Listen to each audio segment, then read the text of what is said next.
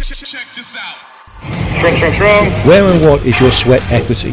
What measures are you prepared to invest in yourself? Because that's what it is, folks. A higher quality of life and improvements in your quality of life and your health are an investment. Newsflash, everybody, you're always on a diet. How do I you want you to feel? view this as mental fitness. As we all know, aesthetics are not health. If we're absolutely honest, anyone that embarks on a diet is looking to reduce their body fat, not their weight. Weight is just mass. I can take five kilos off you with a chainsaw. You won't be any healthier, but you'll have reached your goal. Hello, welcome to the Fitness Without Filter podcast with your host, Richard Palfrey. You can find me as always on Instagram at RP The Body Engineer and my website, www.thebodyengineer.training. Going to have a little bit of a humorous uh, slant on things today, but on with the show. So, what's with the glute fixation? If you frequent uh, a gym environment and social media in the past few years, then you can't fail to notice the fixation that more and more women seem to have with their behinds. Now, why is this? Well, Athletic and strength coaches have known for a very, very long time that the glutes and the legs are very important in development of power, strength, speed, and overall physique if you're into bodybuilding. Thus, developed uh, glutes are a key to athletic potential. It's uh, the key to your power, essentially. Now, in the world of bodybuilding and fitness modeling, the curvature of your backside can be seen as a way to increase the natural curves and lines of the body, whether you're a man or a woman. The, if you think about when you look at someone, uh, whether on stage or anywhere else, you see the lower body, their upper body, the, the trunk, the abdomen that links them in between. You've got the, the shape of their waist and their glutes kind of dictate the overall sort of aesthetic that they've got. That's why it tends to be a key factor in men's and women's physique. And why is this important to understand? Well, a trained set of glutes have more shape and more body to them than an untrained set of glutes, regardless of your training practices. It just varies somewhat depending on the specific focus of what you're doing.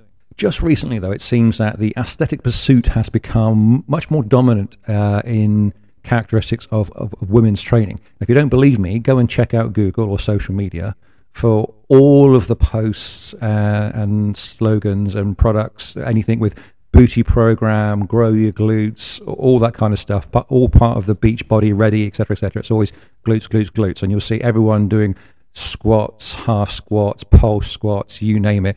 Grow your glutes, grow your glutes, grow your glutes. That's that's the slogan that just comes out more and more and more. Now I'm not judging and I'm not knocking, each to their own. All right. Now, previously, lower body development was pursued in the same way as upper body development. You train for your objective, and then your muscles take the shape dictated by the stimuli. If you're a runner or a swimmer, then you develop leaner muscle bodies for endurance training. If your goal of choice required a lot of power or strength development, such as weightlifting or rugby, then you build larger muscle mass as a consequence of your training and your diet. If you're into bodybuilding, then you are solely focused on overtraining muscle bodies. It- it's the process of hypertrophy. That is the, the, the name given to the process of deliberately forcing muscle bodies to be stressed, repair, and grow to be wider and thicker as, as a, an entity within your body, which gives you the physique that you're looking for. Now, I've had friends, male and female, in all kinds of sports and aspects of the fitness world for a lot of years. And yes, we all know the obvious truth. If you look athletic, that is to say, you have shape in certain areas of your body, then you can look and feel a lot more attractive. You can draw the eye a lot easier because we all know what men and women are looking for. Now, just as an aside here, notice that I said shape.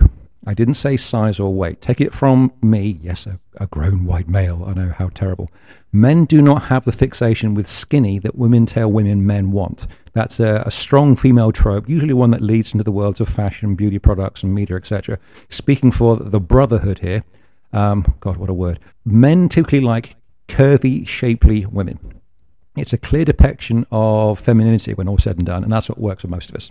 So, with a lot of influence via social media, increasing numbers of women are opting to focus on specific areas to foster a change in their aesthetic, and it seems to be working for them. You only have to scroll through Instagram or whatever else you're on, whatever media, and you will see so many women with their backs to the cameras looking over their shoulder because they want the first thing you focus on to be their backside. All right. Now, there's a trait that uh, men have slipped into for a very, very long time, and it seems to be feeding a lot of female centric training at the moment. Let's just say, for example, that you're a man and you're out of shape and you want to address that. However, you're more than a little bit lazy and you're more than a little bit unwilling to make some changes to your lifestyle, perhaps a little fragile in terms of your ego, and that's why you want to see a change in, in how you look. So you don't do a productive, properly structured training program and think about your food. What you do instead is you deliberately overtrain. So we're looking towards hypertrophy here, then, if you think back to what you can train towards. You overtrain a few areas of your body. So that's not for athletic development or weight loss, but in order to change your personal silhouette. And that's pretty much it. Uh, and what are those areas that the men tend to focus on? You guessed it, ladies and gentlemen arms and chest. Yes.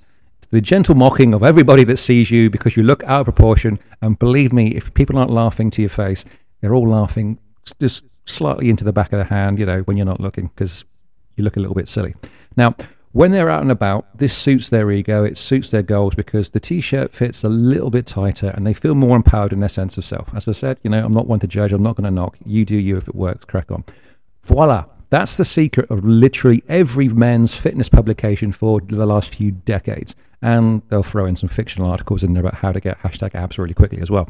Now, this idea seems to have made its way to the other side of the uh, the gender pool, at, at least to to the broader population of ladies going to the gym. You don't have to look too hard to see those in the gym that are focusing on their glutes uh, to the neglect of the rest of a balanced training program. In the same way that you'll see those pot-bellied men focusing on their biceps and chest four times a week and wondering why they still look a little bit silly. Here's where plastic surgeons have also chipped in because you can get fake glutes. The Brazilian butt lift is a thing, and ladies, it fools no one. So, in the exact same way that the uh, the guy who's maybe in his 30s or a little bit older, who's got overworked biceps, looks a little bit comical in the pub, so does the undertrained female body that looks like they have a sleeping bag stuffed on the back of their jeans.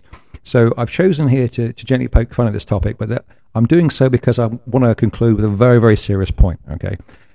The same applies whether you're a man or a woman. If your personal objective is to begin exercising for a change in your aesthetic, that is to say, you want to see a change in your body for your own self perception, for your overall appearance, the best approach to seeing a productive use of your time is to train your entire body. Train your entire body, work as many muscles as possible, make that adaptation over as much of your body as possible, and you will see a change over your entire body and you will look and feel a lot better. All right.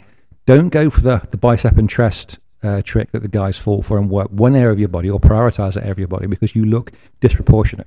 It's a little bit comical, it's a little bit funny, and it fools absolutely no one. All right. As I said, short and sweet there, guys. Take that as a little bit of humor, but with a serious point behind it. I wish everybody out there the best, as I always do with your health and fitness journeys and what it is you're trying to achieve. Take care. I'll speak to you in future episodes.